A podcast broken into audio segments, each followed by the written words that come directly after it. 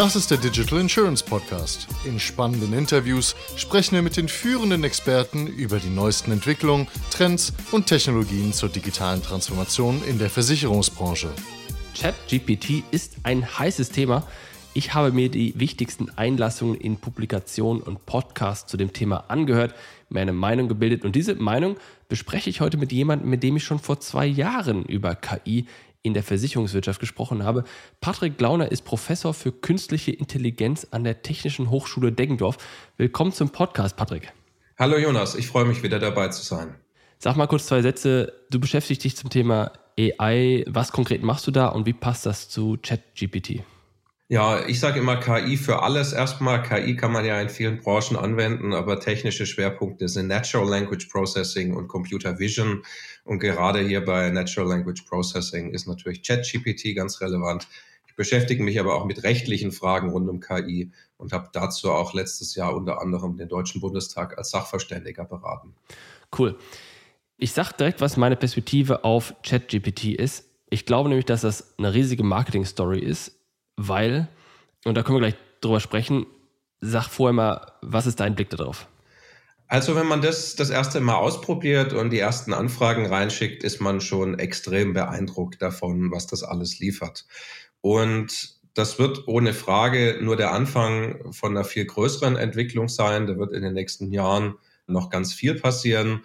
Und ich sehe das mal grundsätzlich sehr, sehr spannend. Natürlich gibt es da auch viele Hypes drumherum, da werden wir heute auch drüber reden. Nichtsdestotrotz ist es schon mal sehr, sehr spannend. Und wenn man schaut, wo war man vor zehn Jahren, dann ist da natürlich viel passiert. Und wenn man sich da überlegt, wo kann man in zehn Jahren sein, dann wird es sehr, sehr spannend.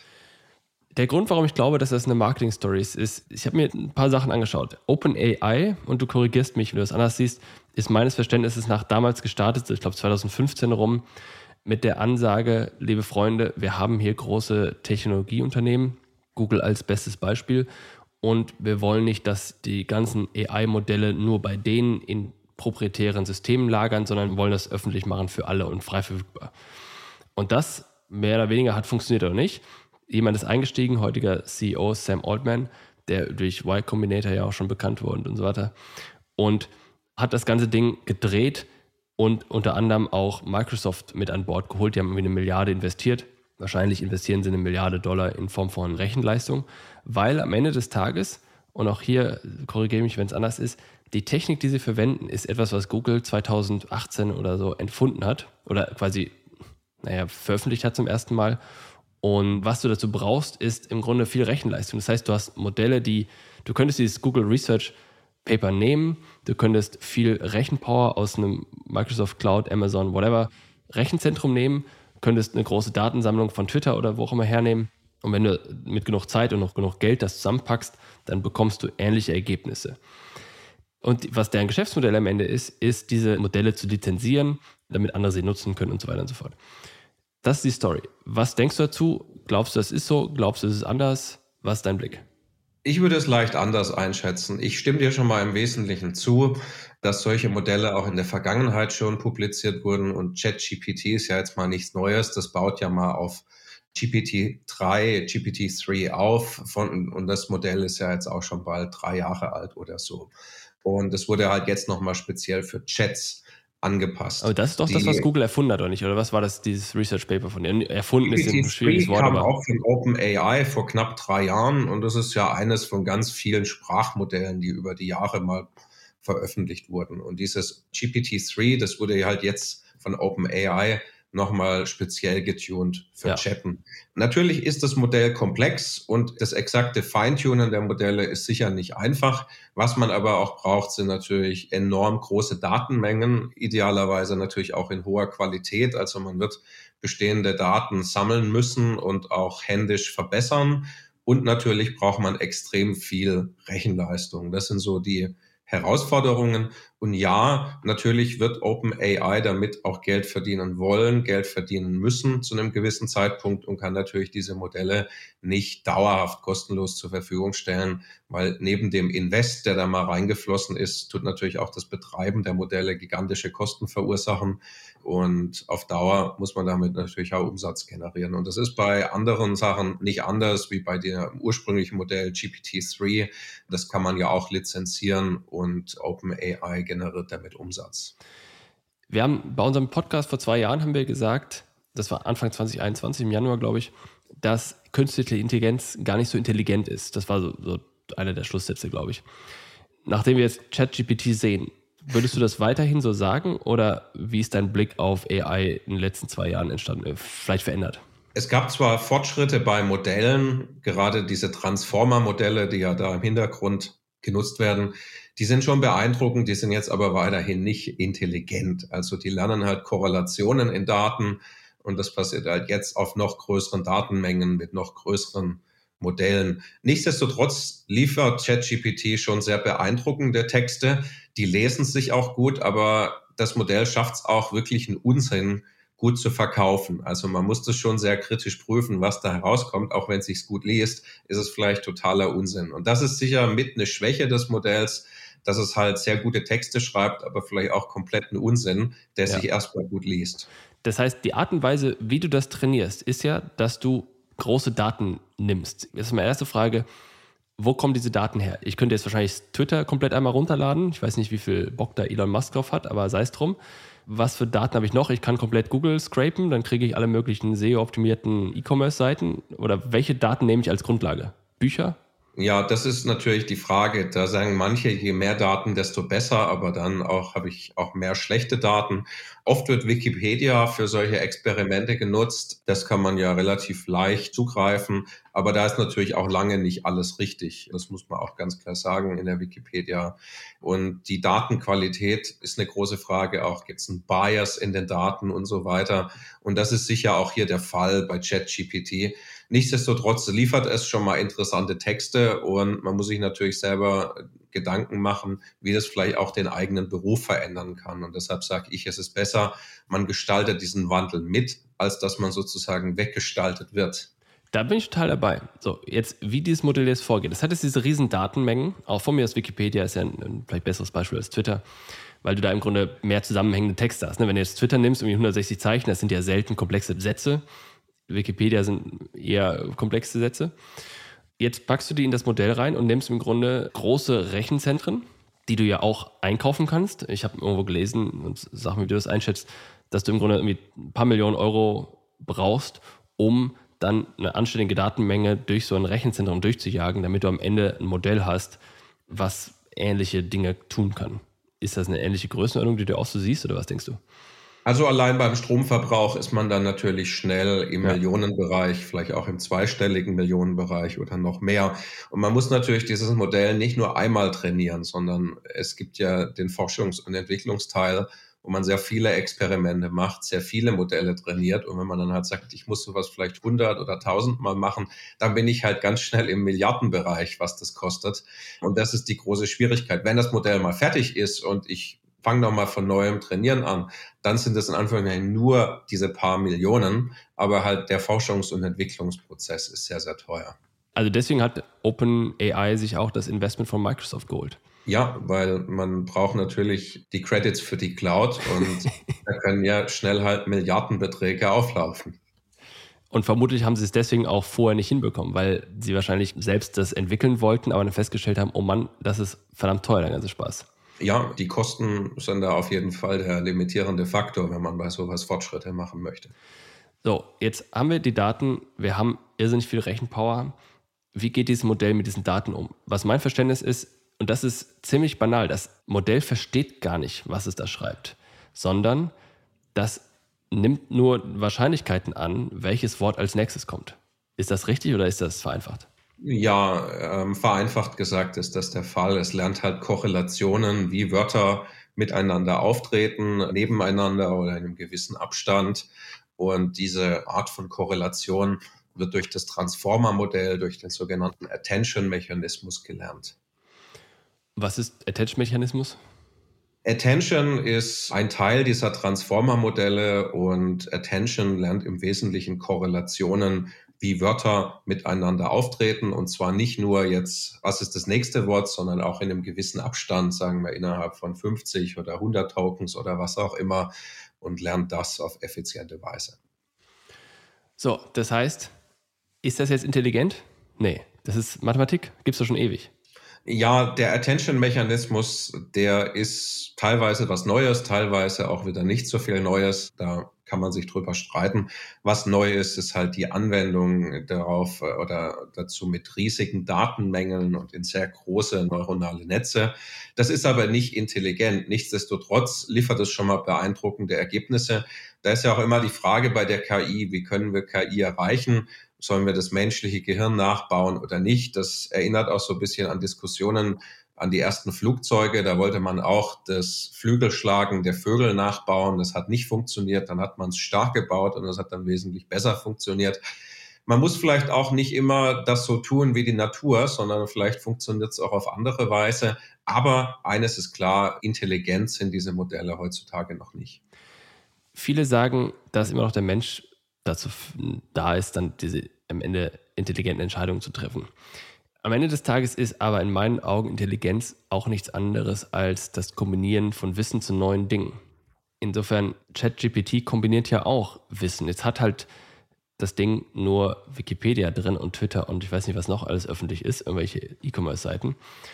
Aber angenommen, das hätte jetzt das gesamte Wissen, was du und ich auch hätten, durch, also inklusive Erziehung und Eltern und Kinder und Kindheit und all sowas, inklusive aller Werbung, die wir jeden Tag sehen, U-Bahn-Geräusche etc.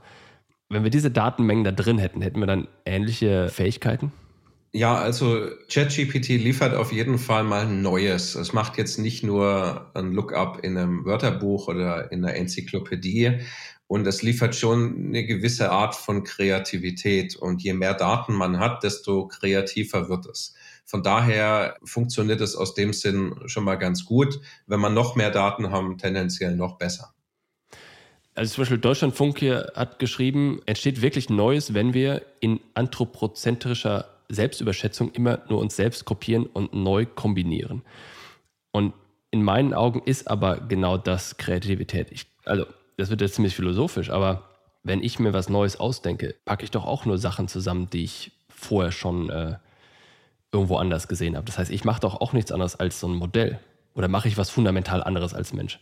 Meiner Meinung nach nicht, sondern so funktionieren wir auch als Menschen. Aber ich bin jetzt auch kein Neurowissenschaftler und habe jetzt auch nicht die Definition für Kreativität parat. Aber meiner Meinung nach machen wir als Menschen auch nicht sonderlich anderes, weil wir haben ja eine gewisse Wissensbasis und nutzen die und kombinieren Dinge dann in einer anderen Form, um sozusagen Neues in Anführungszeichen zu schaffen was den Punkt untermauert, den du im Eingang sagtest, nämlich beeindruckend, was wir in den letzten zehn Jahren geschafft haben und ich bin gespannt oder beeindruckend, was in den nächsten zehn Jahren kommen wird.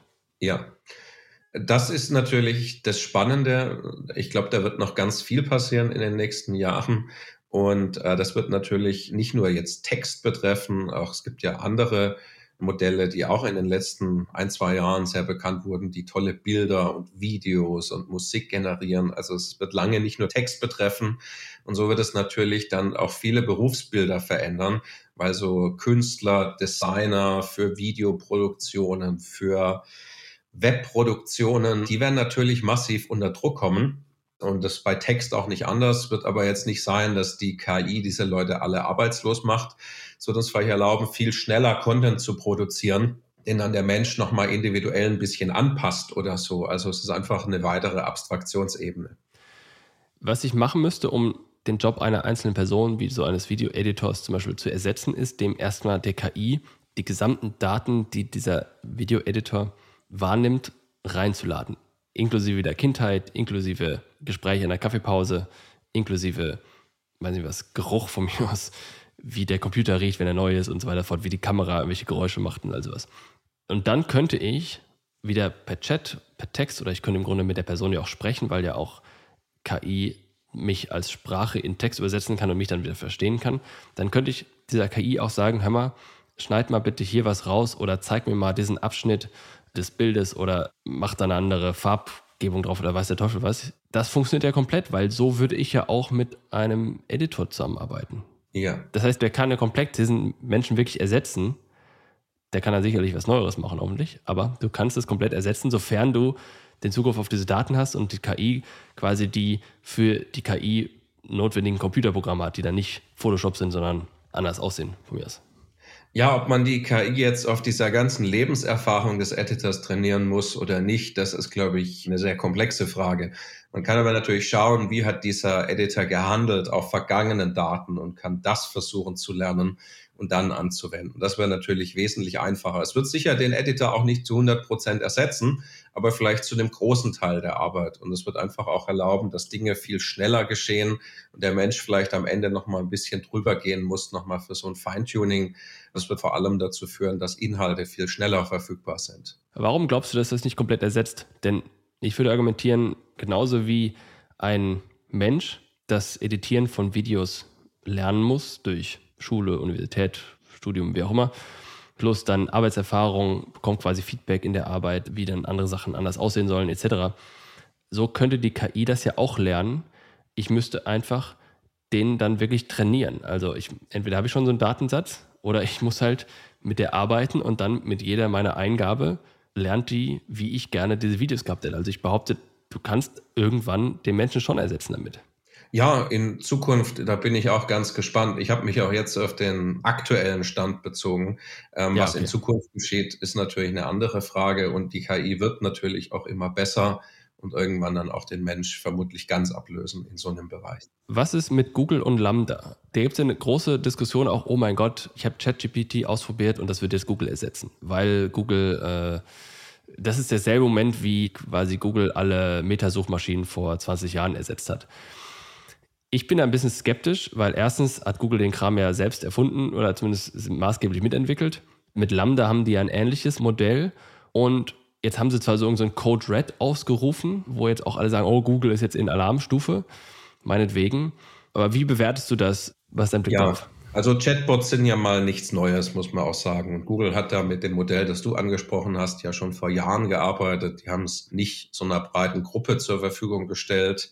Jetzt sind aber Chatbots und Suchmaschinen mal zwei ganz unterschiedliche Dinge, muss man auch sagen. Und wenn man auch bei Chatbots schaut, vor ein paar Jahren hatte, vielleicht fast so zehn Jahre, hatte Google auch, äh, Entschuldigung, nicht Google, Facebook Chatbots angeboten, die man auch in seine Anwendungen mit integrieren konnte in Facebook. Die haben das dann irgendwann auch wieder gecancelt, weil die bemerkt haben, dass das nicht so gut funktioniert hat auf dieser ganzen Breite an Eingaben. Also kann man auch gerne nochmal recherchieren. Das haben die vielleicht vor drei, vier Jahren dann wieder eingestellt. Eine Suchmaschine hat aber einen ganz anderen Zweck als ein Chatbot, sondern viele Informationsquellen zu sammeln, mir da einen Überblick über verschiedene Ergebnisse zu liefern, die auch zu ranken, also nicht nur ein Ergebnis, sondern möglichst viele gut gerankt nach verschiedenen Kriterien, dass ich auch die Möglichkeit habe, das nochmal zu ranken sehr aktuelle Informationen, also auch Nachrichten und so weiter zu integrieren. Jetzt ChatGPT hat ja einen relativ alten Wissensstand. Das sind also meiner Meinung nach zwei ganz verschiedene Dinge. Und auch aus Sicht der Betriebskosten, das muss man ja auch berücksichtigen, ist natürlich so eine Google-Abfrage irgendwo wesentlich günstiger als das, was man mit so einem Chatbot tut. Und die Kosten sind natürlich am Ende auch ganz relevant. Nichtsdestotrotz verändert natürlich ChatGPT das Umfeld. Und man muss auch sagen, dass heute natürlich nicht jeder Suchmaschine nutzt. Gerade junge Leute, die nutzen TikTok und so weiter, um da Informationen zu finden. Und deshalb bricht da sicher eine gewisse Nutzerbasis bei Google weg, weil die einfach anders suchen wollen. Die wollen vielleicht nicht bessere Ergebnisse, aber was, was da reinpasst. Also es ist schon irgendwo ein Thema, das Google beobachten muss, aber ChatGPT wird jetzt kein Google-Killer sein auf absehbare Zeit. Ich habe darüber nachgedacht. Ich, es ist ja nicht so, dass ich jetzt jemanden frage, sag mir mal was zu ChatGPT und dann, was derjenige mir erzählt, glaube ich, als hundertprozentige Antwort. Das, was du gerade angesprochen hast, ist, dass man natürlich verschiedene Quellen prüfen möchte. Also man könnte argumentieren, statt verschiedene Webseiten aufzurufen, frage ich jetzt verschiedene AIs nach deren Wissensstand macht aber auch wenig Sinn. Am Ende des Tages glaube ich nicht, dass so eine AI Google ersetzen wird, weil ich dann dieser AI vertrauen müsste, dass sie immer erstens richtig versteht, was ich will und zweitens immer die Sachen genauso findet und genauso einpriorisiert, wie ich das machen würde. weiß ich nicht, ob ich das könnte. Ja, dass man natürlich mehrere solche Chatbots nutzt und dann vergleicht, was die liefern, das wäre auch eine Möglichkeit. Aber am Ende, glaube ich, funktioniert so eine Google-Suche schon extrem gut heutzutage, gerade weil sehr viele unterschiedliche Dinge integriert werden. Und natürlich wäre schön, wenn vielleicht sowas wie ChatGPT oder so eine Art Chatbot direkt noch mit vielleicht zusätzlich in so eine Suche integriert wird, vielleicht als ein Ergebnis von vielen. Du hast gerade was von ChatGPT Version 3 gesagt. Jetzt habe ich irgendwo gelesen, dass es natürlich auch, guess what, Version 4 rauskommen soll. Kannst du, weißt du was dazu? Ist das jetzt dann die, ist das dann die Revolution oder ähm, was ist da die nächste Evolutionsstufe? Ja, also ich hatte mich auf GPT-3 bezogen. Das ist ja das Modell, wo dann auch jetzt ChatGPT äh, drauf fußt. Die Frage ist, was kommt nach diesem GPT-3? Vielleicht auch erstmal die Frage, was für was steht eigentlich GPT? Ja. Das haben wir bisher ja ausgeklammert. Das steht für Generative Pre-Trained Transformer. Also Transformer ist die Art des neuronalen Netzes. Netzes pre-trained heißt trainiert auf einer riesigen Datenmenge und ich kann es noch auf weitere Daten ein bisschen weiter trainieren. Und generative heißt halt, das ist jetzt nicht nur ein Klassifikator, der was tut, sondern es kann auch Dinge generieren, also Outputs wie zum Beispiel Text. Also dafür steht GPT, Generative Pre-Trained Transformer. Das gab es in verschiedenen Versionen. Version 2, Version 3 waren sehr bekannt. Und drei war wesentlich mächtiger als zwei, vor allem aufgrund der vielen zusätzlichen Daten. Und dann ist immer die Frage, was kommt als nächstes? Dieses GPT-3, das ist halt im Jahr 2020 mal veröffentlicht worden, also auch bald drei Jahre her. Und seit langem wird gemunkelt, was ist das nächste Modell, das dann OpenAI liefert.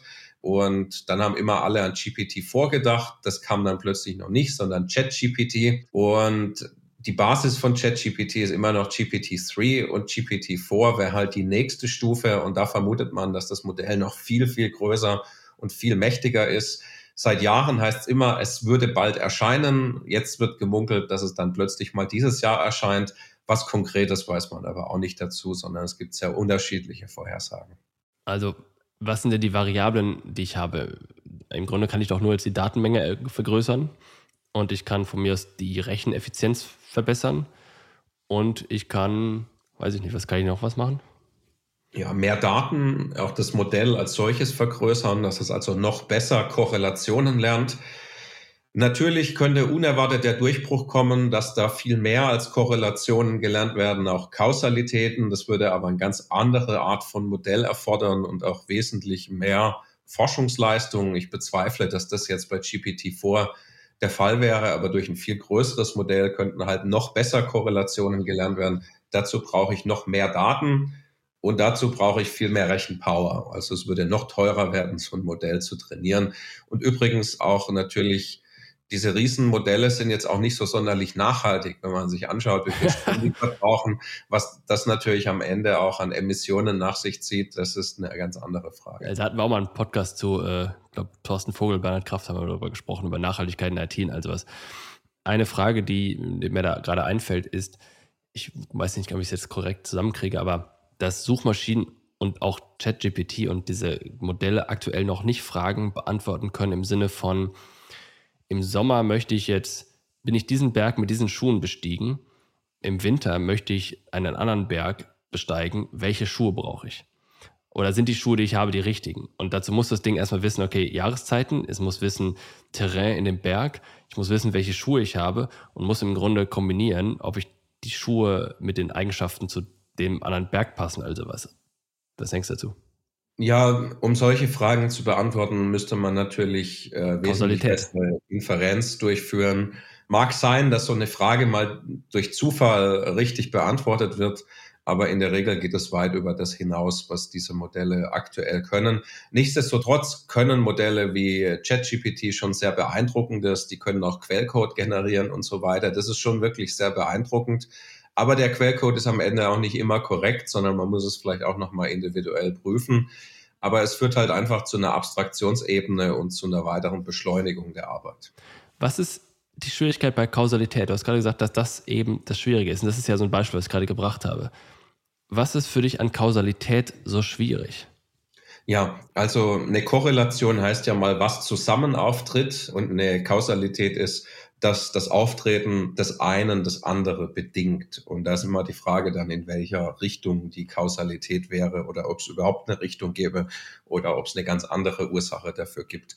Und die meisten statistischen Modelle, auch die meisten Modelle des maschinellen Lernens, die funktionieren immer basierend auf Korrelationen.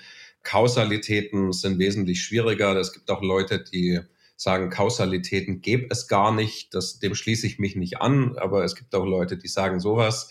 Ich gehe schon davon aus, dass es Kausalitäten gibt, aber das zu modellieren, das zu lernen, das ist auch bisher mehr so ein Nischenthema in der KI. Dazu gibt es Theorie, aber erstaunlich wenig. Es gibt auch Forscher, die sich damit beschäftigen, ist jetzt aber nicht der Mainstream und das ganze Deep Learning hat auch nichts mit Kausalitäten zu tun. Und ich glaube, wenn man da mehr Gehirnschmalz reinsteckt, das würde vieles vereinfachen in Zukunft. Man bräuchte vielleicht auch gar nicht mehr diese riesigen Modelle, riesige Datensätze. Vielleicht würden auch viel weniger Daten reichen. Vielleicht würden auch Themen wie Bias und so weiter wesentlich weniger Einfluss auf die Modelle haben. Das sehe ich eigentlich die große Zukunft des maschinellen Lernens. Aber aktuell beschäftigen sich da leider nur zu wenig Leute damit. Letzte Frage für heute. Glaubst du weiterhin, dass künstliche Intelligenz nicht besonders intelligent ist? Aktuell nicht. Äh, nichtsdestotrotz gibt es spannende Einsatzbereiche der KI und vieles wird natürlich dadurch transformiert. Vielleicht können wir uns ja auch nochmal unterhalten, was ChatGPT für Auswirkungen ja. auf die Versicherungsbranche haben könnte. Vielleicht ja, mach mal. Also was sind deine Perspektiven auf die Versicherungsbranche mit ChatGPT? Ja, was ich zum Beispiel sehe, ist Generierung von individuellen Verträgen, Beantwortung von Kundenanfragen. Da gibt es sicher Riesenpotenzial, muss man sagen. Und da sehe ich Anwendungsmöglichkeiten in der Versicherung. Vermutlich gibt es noch viel mehr, als wir uns jetzt gerade vorstellen können. Das heißt jetzt auch nicht, dass jeder, der bei einer Versicherung arbeitet, arbeitslos wird, aber es wird halt einfach Dinge beschleunigen, Dinge günstiger tun und vielleicht auch den Experten dann erlauben, bei den Versicherungen sich vielleicht auf die schwierigen Fälle zu fokussieren, die bisher zu wenig Beachtung finden. Und ähm, das Wichtigste ist natürlich als Versicherung, dass man diesen Wandel aktiv begleitet. Das ist immer besser, als dass man dann weggestaltet wird ja. am Ende.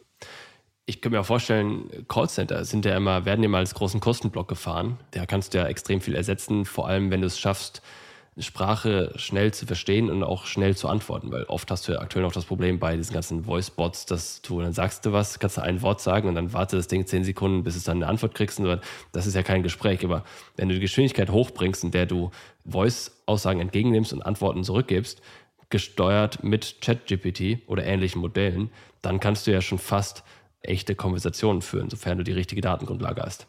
Genau, das wäre auch eine spannende Möglichkeit. Und ja, ähm, Callcenter sind natürlich ein großer Kostenblock.